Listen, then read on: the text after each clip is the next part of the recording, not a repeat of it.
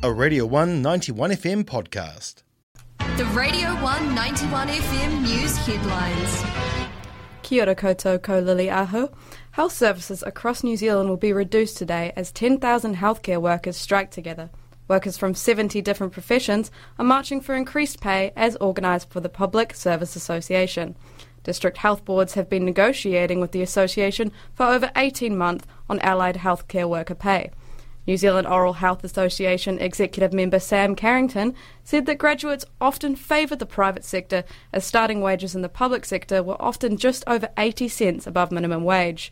Kiriana Brooking, a Hawke's Bay DHB spokesperson, said that the lack of healthcare workers would be felt across the country today, saying that a number of appointments had been rescheduled and some services reduced to their life preserving minimum. The government will reveal its emissions reduction plan today at midday. It follows the announcement of three emission budgets last week, which detailed the caps on greenhouse gases that New Zealand can emit across the next 15 years. Grant Robertson will reveal the plan to the media in place of Prime Minister Jacinda Ardern, who is currently recovering from COVID 19. Climate Change Minister James Shaw said that tackling climate change is a generational challenge that requires consistency across governments.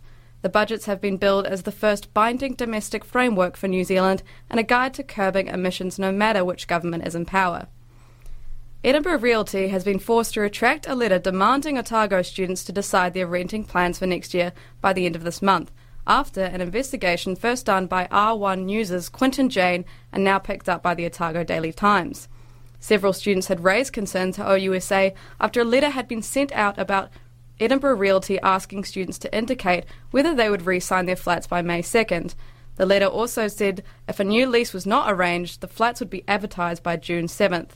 Students on a 12 month lease are only legally required to inform landlords of their plans on December 3rd, according to the Residential Tenancies Act. A follow up email was sent out on April 28th, amending the initial letter by saying the company would begin prepping properties for advertising, but listings would only be made public after confirmation was received on the tenant's decision to continue their tenancy or not. OUSA Student Support Manager Sage Burke said his message for students and landlords was the same be professional and aware of your rights and responsibilities. And now, the weather. The Radio 191 FM weather. It is currently 9 degrees in Dunedin this morning. It's set to be a sunny day with a high of 15 and a low of 4. Tomorrow we'll see showers periodically throughout the day with a high of 13 and a low of 8. That was a Radio 1 91 FM podcast. You can find more at r1.co.nz or wherever quality content is found.